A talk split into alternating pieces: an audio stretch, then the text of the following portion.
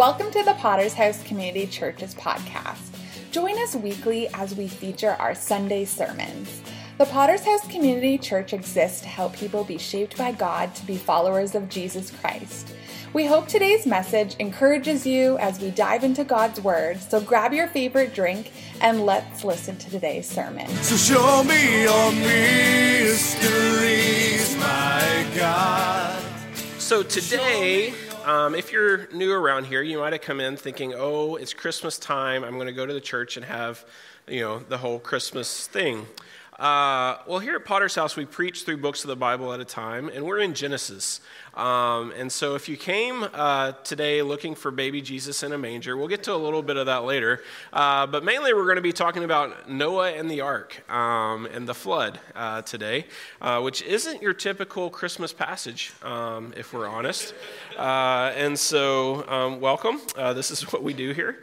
but I think it is very good stuff for us for today, um, good stuff for us to jump into and dig into and see uh, what's going on. Because if, if you really think about it, a lot of the messages of Noah and the flood are the same messages of Christ in the manger.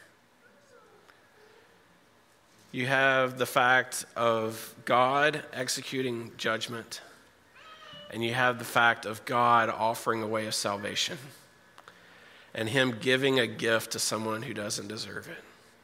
And that's what we have in Noah, and that's what we have in Jesus.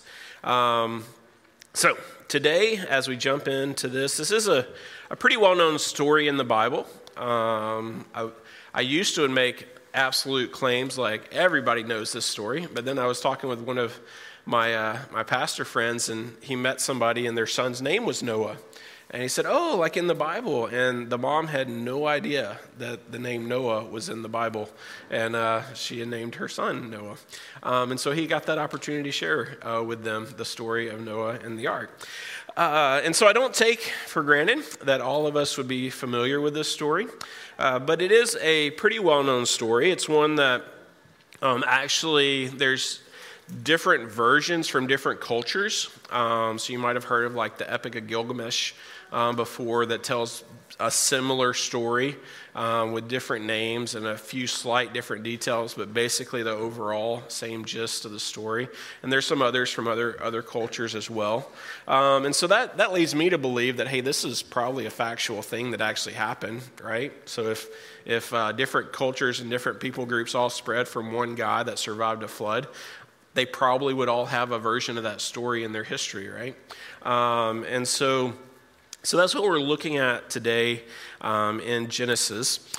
And when we come uh, to this, this story, uh, there are, just like we looked at with creation um, and with understanding Genesis 1 and 2, how different well meaning, Bible believing Christians approach it from different viewpoints. The same is true with the flood as well. Um, and the main debate that arises around the flood was was it a global flood or was it a local flood? Um, did water literally cover all of the land on earth? Or was it just in the area where this happened, where Noah was? And by his description, it was everywhere he could see right? Um, and people come down on both sides of that. Typically, those who, like me, interpret the creation story literally go with more of a gl- literal approach to this as well, being a global flood. Um, those who have other interpretations of the creation story usually will maybe take more the local flood approach on this one as well. Um, and even within the local flood idea, there are um, different kind of groups. There's one group uh, that says, well, it was just that area, but that area was all, all of the earth that was inhabited at the time. So mankind and animals hadn't spread to all of the land yet. Um, and so to kill all of them off, God just had to flood the area where they were. Um, and so that's, that's what it means. Um, others hold to, well, there's these different cultures that don't have this, this flood story in their, their history. And so those cultures were in an area where this didn't happen. Um, and so they hold that there were people who were not wiped out by this flood. Um, and so those are different approaches to this, different viewpoints. Um, but for me, the flood really answers a lot of questions. Um, it really points to a lot of what we see around us, um, a lot of what archaeology points to, um, a lot of these different things. I mean, uh, I, th- I think the fact that most of us drove here in vehicles that were either powered by a fossil fuel or powered by electricity that came from a fossil fuel. Um, I, I, think all of that points back and starts at the flood. I think that's where those fossils that made the fuel came from. Um, and so, uh, so yeah, I think it's it's definitely a major part of everything. And so I think it was a global flood. Um, a buddy of mine reminded me this this week of he got one of those pop-ups on Facebook or your memories or whatever, and so he messaged me, and uh, it was a time when uh, he and I went hiking in the Grand Canyon, and uh, the first thing he said in his message was, "Yeah, we almost died because we did almost die. Uh, we were hiking." In a hole in the desert, and we ran out of water, so that's never good. Um, but uh, while we were in the hole in the desert and before we ran out of water, uh, a freak rainstorm popped up on us. And, uh, and there's like one spot in this whole area where you kind of could get some shelter. So we just ran in there. Uh, well, a little bit later, this other guy comes running in, and this guy was a hardcore hiker. Okay, like he was he was hiking from basically, you know, some people try to do like down in the canyon to the river and then back up, right? Like that's a good hike. This guy was going from one end of the canyon to the other end of the canyon, right? Like he's following the river the whole way and occasionally popping out on the rim to like take a break. Um, but anyway, like he runs in uh, in this little freak rainstorm, and he starts just talking about it, and he's telling us what he's doing. We're like, dude, you're hardcore, man. Like, wow. Um, he did have somebody that was driving um, on the outside of, that would meet him at times uh, to make sure he was still alive and stuff. Uh, but he just he expressed this thing. And he was just like, "I'm just I'm surrounded by this, but I can't understand it." He's like, "I, I just can't make sense of it. I can't I can't I, I can't figure out how it got here. How is this thing here?" And then the rain stopped and he ran off before we could have much more of a conversation. But in my mind, as I was walking, I was seeing the same thing. I was just saying, wow, God, you're an amazing creator. You made all of this. And as I'm looking at it, and as you can see the layers of the different sedimentary rocks um, all around you, and the different breaks and different lines, I say, man, that, that just looks like there's a whole big flood, and it just laid down that layer, and then that layer, and then that layer, and that layer, and then it pushed it all together. And then, like, any body of water has undertows, right? So imagine a global flood, how big of undertows it would have. Well, just take one of those undertows to rip that whole thing out. And just one big thing of water, just shoot it all out, clean it all out, and boom, there it is. That's simple. And that's, that's what, where my mind goes when I'm looking at all this. I'm like, God, this all just points to the truth of your scripture, the truth of your word. I mean, when we look at, at where we live, even, you know, like most scientists would say that like our valley was carved out by, um, you know, a, a glacier or something like that. Could have been. How does how a glacier carves out look different from how a whole lot of water moving really fast carves out? Could have just been this is one spot where the water all came. Um, now, an argument that those who don't hold to a global view have is they say scientifically there's not enough water on the planet to flood the whole planet to the level of the top of the mountains where Noah says that it got to. Okay? Um, so that, that's, that's one argument. Before I get into that, I want to say this. I believe God made all the water by speaking it into being. I believe that God parted the Red Sea and let a million people walk through on dry land. Um, I also believe that He stopped the water of the Jordan River so those same people could then cross over the Jordan River and take on uh, their enemies in that, in that time. Um, I also believe that Jesus Christ, the one who was born at Christmas, uh, that we celebrate his birth at Christmas, I believe he could walk on water. Um, and so, for God to be able to flood the whole earth, I think he can do whatever with water he wants to do. I think he could take all the water on earth and stand it on top of his head just straight up and down. Like, I mean, he's God, right? Like, he, I want a lot of water here, boom, there's a lot of water there, right? Um, but another, another aspect, another theory I have with this is ties in uh, with the scientific theory of Pangea. Do you guys know what I'm talking about? So, Pangea is the, the theory that basically all of the continents used to be one.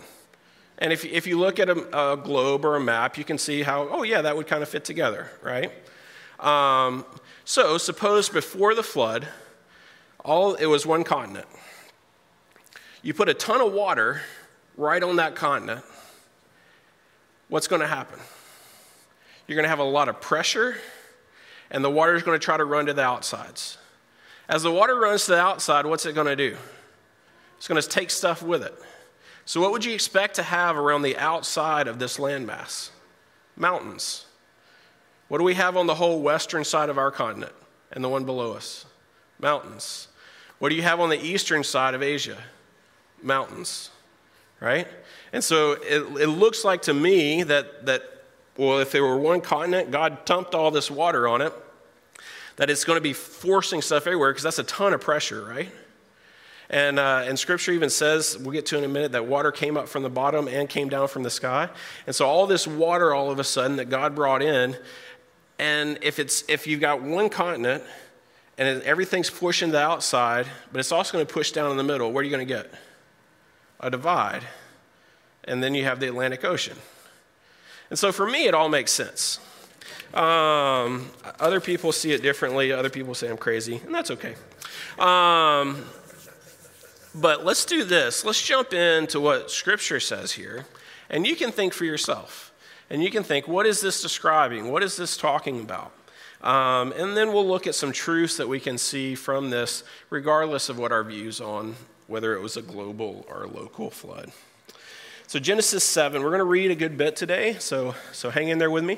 Um, but, but we're going to jump in now. Genesis 7.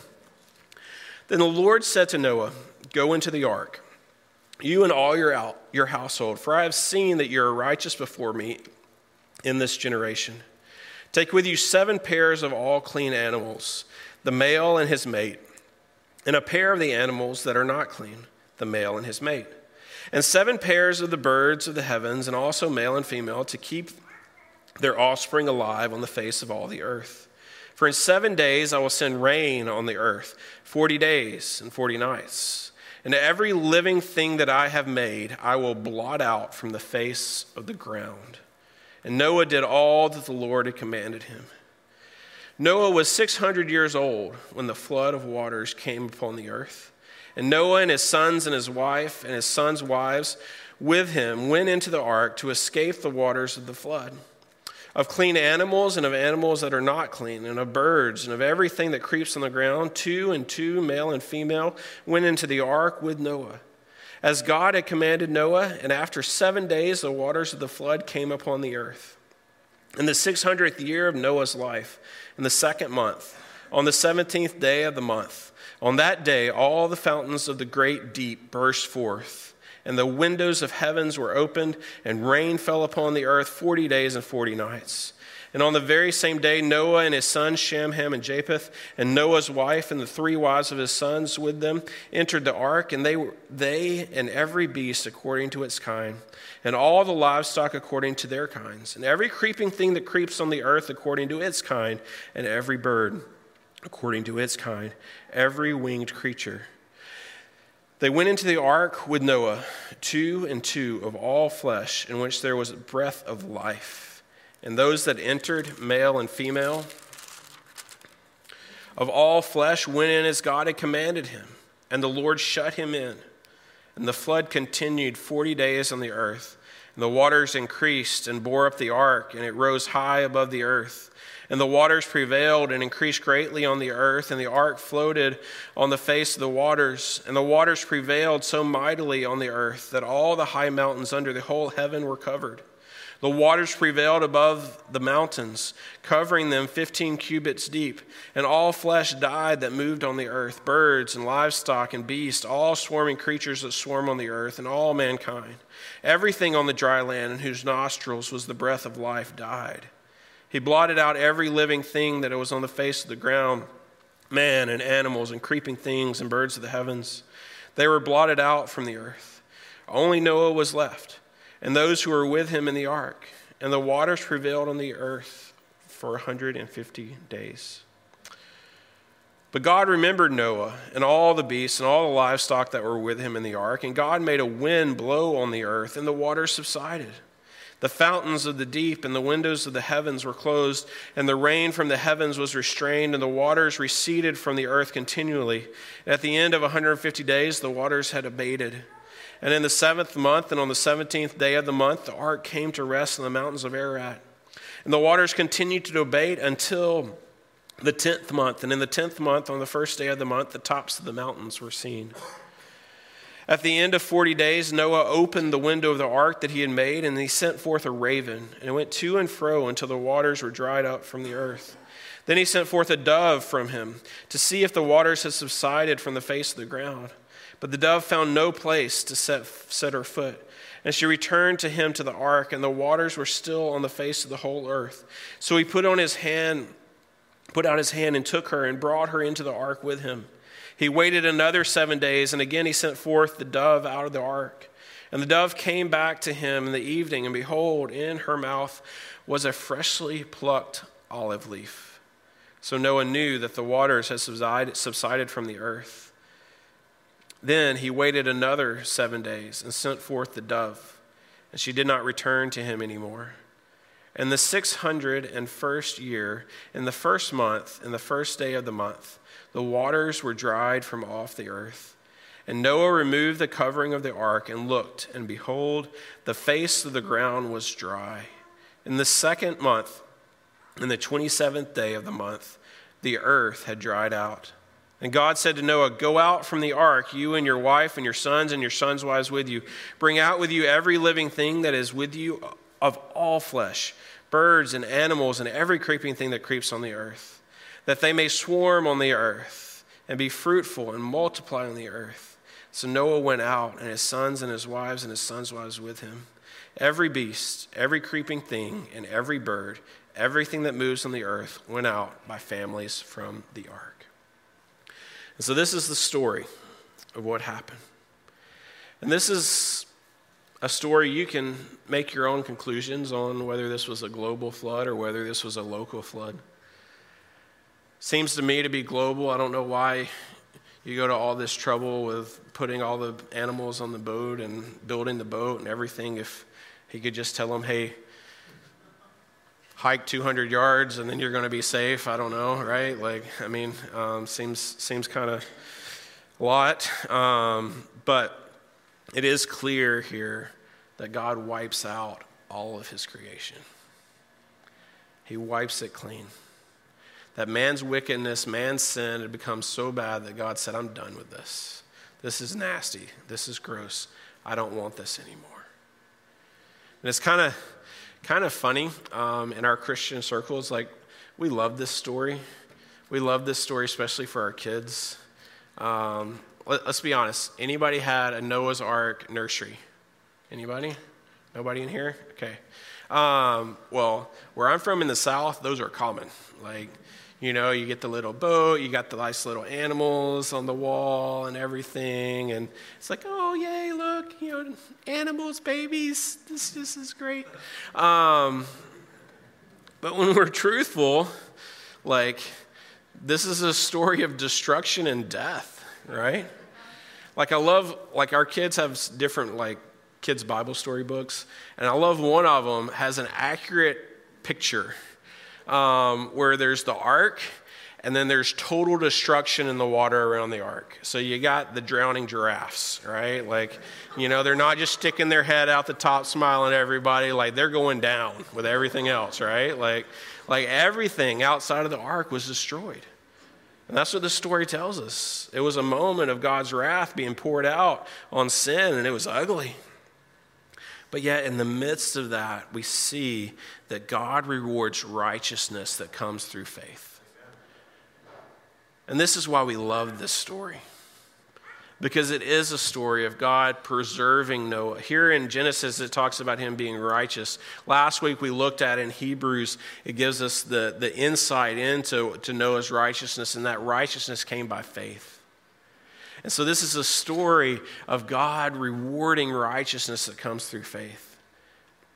And even though everything deserved to be wiped out, God said, I choose you, Noah, because you are righteous, because you believe in me, because you walk with me. And here's what I'm going to do I'm going to preserve you. I'm going to offer a way of escape. And this is that same story from Christmas that I was talking about. God sent Jesus so that we could offer a way of escape for us, so that we could be made right with Him, so that we could have faith in Him and be made right and have the kind of righteousness that Noah had.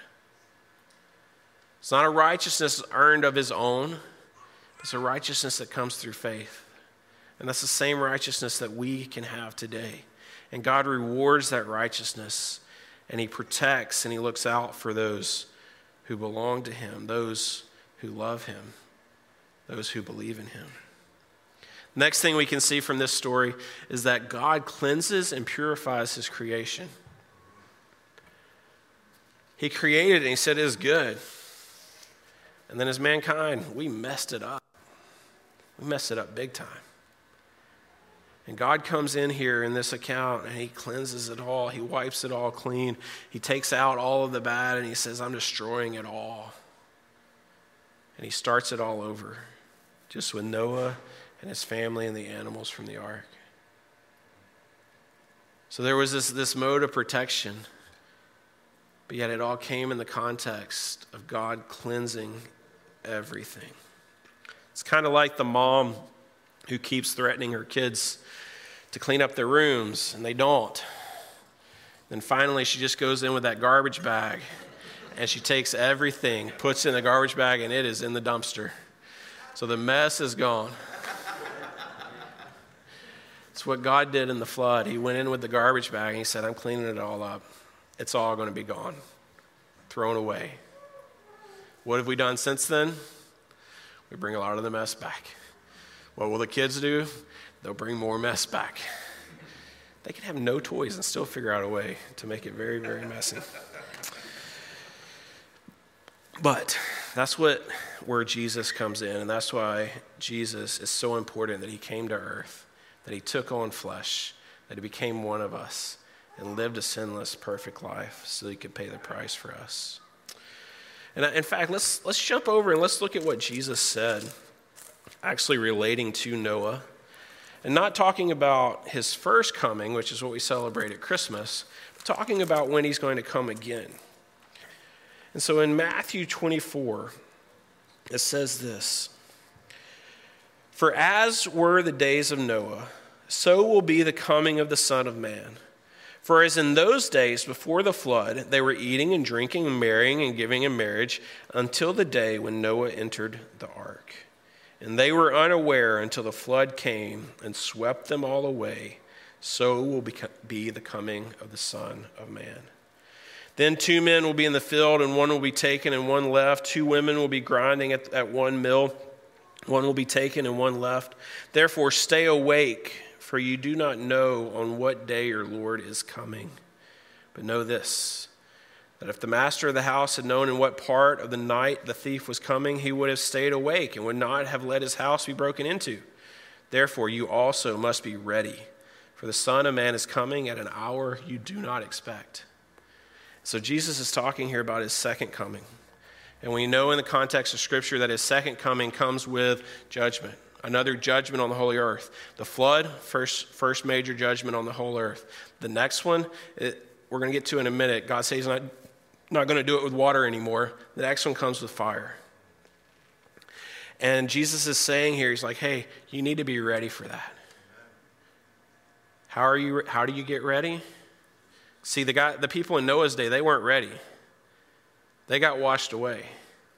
But you can be ready. How can you be ready? You can be ready just like Noah through faith in Jesus Christ. Faith in what he did on the cross, the faith that he came in Christmas in order to save us, a rescue mission.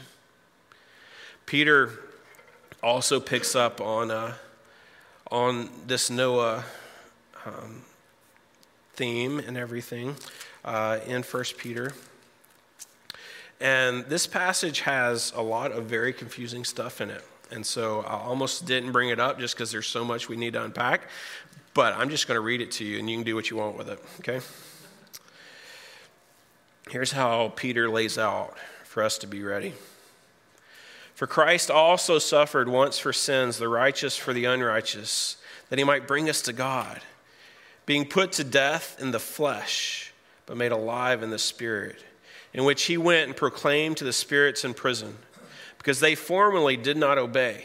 And when God's patience waited in the days of Noah, while the ark was being prepared, in which a few, that is, eight persons, were brought safely through water.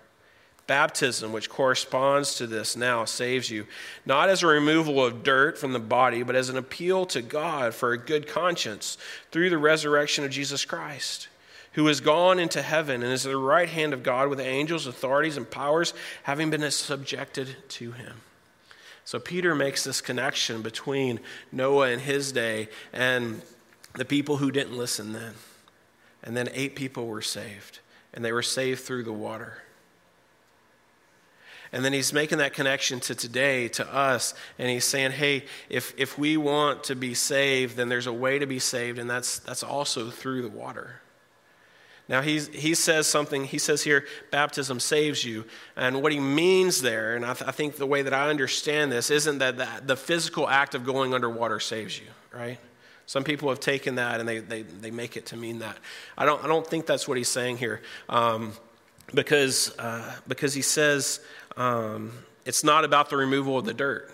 If it was about the removal of the dirt, then yeah, the water part would be very important. But what he's saying here is what, what baptism means, what baptism shows is hey, my faith is in Jesus. My sin has been buried with him. I am dead to sin. I am raised to, to walk in newness of life with Christ. And so, in that, I'm letting everybody else know that.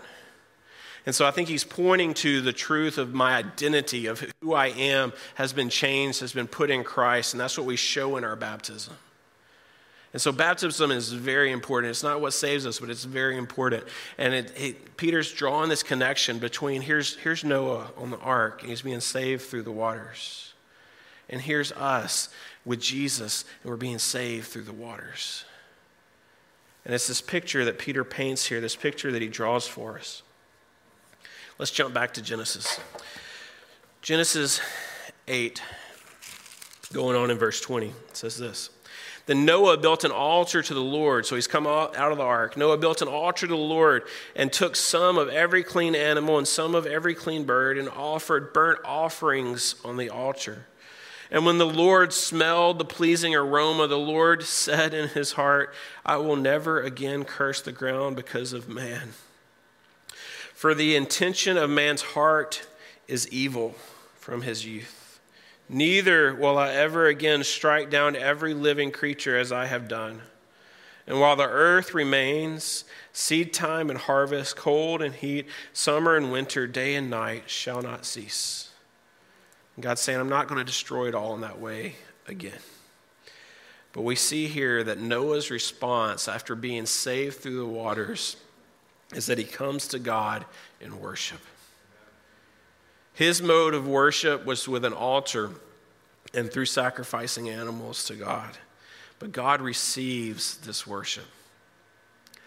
And when we have experienced being saved through the waters through Jesus Christ, then our response should be also to come to Him and worship. I love that new song we're learning and the fact where it's we give you all the glory. We give you all the glory. This is the response. This is our response to Christmas. This is our response to Easter. This is our response to what Jesus has done. We give you all the glory. We give you all the glory because he is worthy. Going on, chapter 9. And God blessed Noah and his sons and said to them, Be fruitful and multiply and fill the earth. Does that sound familiar? It's going back to his original mission, his original purpose for mankind. Fruitful multiply, fill the earth. The fear of you and the dread of you shall be upon the beasts of the earth and upon every bird of the heavens, upon everything that creeps on the ground and all the fish of the sea. Into your hand they are delivered. Every moving thing that lives shall be food for you. And as I gave you the green plants, I give you everything. This was a question back from our, our Q&A sermon uh, about when did people start eating animals? Definitely at this point. God said, hey, I give you all of them, that I give you all of it to eat. But you shall not eat flesh with its life, that is blood. So, all you rare steak people, I don't know. And for your lifeblood, I will require, require a reckoning. From every beast, I will require it. And from man, from his fellow man, I will require reckoning for the life of man. Whoever sheds the blood of man, by man shall his blood be shed. For God made man in his own image. So, God here, he's instituting corporal punishment. And he's saying, hey, you kill somebody, you can kill the animals, you can eat them, but man, mankind, you're made in my image. Cannibalism, no. Off limits. Don't go there, all right? God's just, I know how bad you people are now. I'm going to go ahead and just spell this out up front. Don't do that, right? You, you kill one another, then you get killed. And you be fruitful, multiply, increase greatly on the earth, and multiply in it. And God said to Noah and to his sons with him, Behold, I establish my covenant with you and your offspring after you. Now, this is, this is an important theme in the Bible, is this theme of covenants. And this is the first one we see in Scripture, is this covenant that God makes with Noah. He said, I, I establish my covenant with you and your offspring after you and with every living creature that is with you, the birds, the livestock, and every beast of the earth that is with you, as many as come out of the ark, for it is every beast of the earth. I establish my covenant with you that never again shall all flesh be cut off by the waters of the flood, and never again shall there be a flood to destroy the earth. And God said, This is the sign of the covenant that I make between me and you and every living creature that is with you for all future generations. I have set my bow in the clouds, and it shall be a sign of the covenant between me and the earth. And when I bring clouds over the earth and the bow is seen in the clouds, I will remember my covenant that is between me and you and every living creature of all flesh. And the waters shall never again become a flood to destroy all flesh. And when the bow is in the clouds, I will see it and remember the everlasting covenant between God and every living creature of all flesh that is on the earth. And God said to Noah, this is the sign of the covenant that I have established between me and all flesh that is on the earth. So God makes this covenant. What's a covenant? It's a binding agreement. And he said, Here's the sign of the covenant it's a rainbow. And it's really cool if you think about what we know today about how rainbows are made scientifically, right? What is it? It's literally light passing through water light passing through water. I know that's a major oversimplification for you scientific people, but think about it. God's making a covenant with man. The light of the world is making a covenant with man. And he's saying, I'm not going to destroy you that way anymore. I'm not going to destroy you with water again. That's not going to happen again. I give you my word. And you know what? He's been good for his word. God keeps his covenants, he keeps his promises. It's also why I believe this to be a global flood, not a local flood, is because, yes, there have been plenty of local floods since this time where people have died, where animals have died. But never again since this point has he wiped out everything with water. and nor will he, because he keeps his word and he's good for it. God makes and keeps covenants. And as one of those covenants is the reason that Jesus came to make that new covenant with us. That's why Christmas happened, is because God wanted to make a new covenant with mankind, that through his blood we could be saved. For that to happen, he had to come and take on human flesh and become one of us. Let's pray together. Dear Lord, we thank you for your promises. We thank you for your goodness. We thank you that you keep your promises.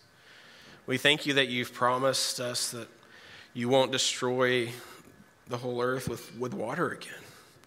Um, Lord, we thank you that we're reminded of that and we can see that every time we see a rainbow. I think of um, the beautiful rainbows that were here this, this last summer, uh, just on multiple occasions of even double and triple rainbows. And God, just getting to see that and just know your goodness and just your fingerprint and your handiwork over your creation and saying, I am the light. I'm the light of the world. And I've made a promise to you. And Lord, I thank you for your promises. I thank you for Jesus. I thank you for sending him. Thank you for Christmas time that we can worship you and bring you all glory for what you've done. And Lord, I just thank you that we're able to come together today and look at your word. Pray all this in Christ's name.